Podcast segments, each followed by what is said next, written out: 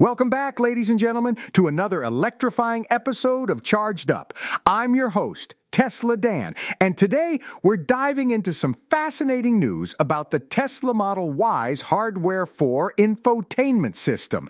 Now, as you all know, Tesla is known for pushing the boundaries of innovation and constantly improving their products. So it's quite surprising to hear that the Model Y's HW4 unit actually comes with less RAM and storage compared to its predecessor, Hardware 3, on the infotainment side, also known as the MCU. Renowned Tesla hacker at greentheonly took to Twitter to share this intriguing discovery. And let me tell you, folks, it's got the Tesla community buzzing. We're all scratching our heads trying to make sense of this unexpected development. I mean, why would Tesla choose to reduce the RAM and storage in the Model Y's infotainment system? It goes against their track record of continuously improving their products. Could there be a strategic behind this decision, or is there something else at play here?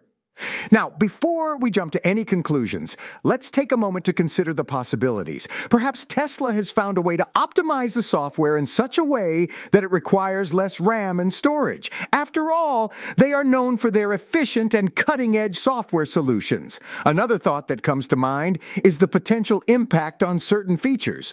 One that stands out is the popular Steam gaming platform. With reduced RAM and storage, it's possible that the Model Y's HW 4 unit may not support Steam gaming. This could be a disappointment for Tesla gamers out there, but hey, Maybe there's a good reason for it. As always, folks, it's important to keep an open mind and wait for more information to come to light. Tesla's always full of surprises, and there may be a method to their madness. We'll just have to wait and see. That's all the time we have for today's episode of Charged Up. Stay tuned for more electrifying discussions on all things Tesla. And remember, keep your batteries charged and your minds open. This podcast was co produced by Daniel Aronoff and Mogul Media AI.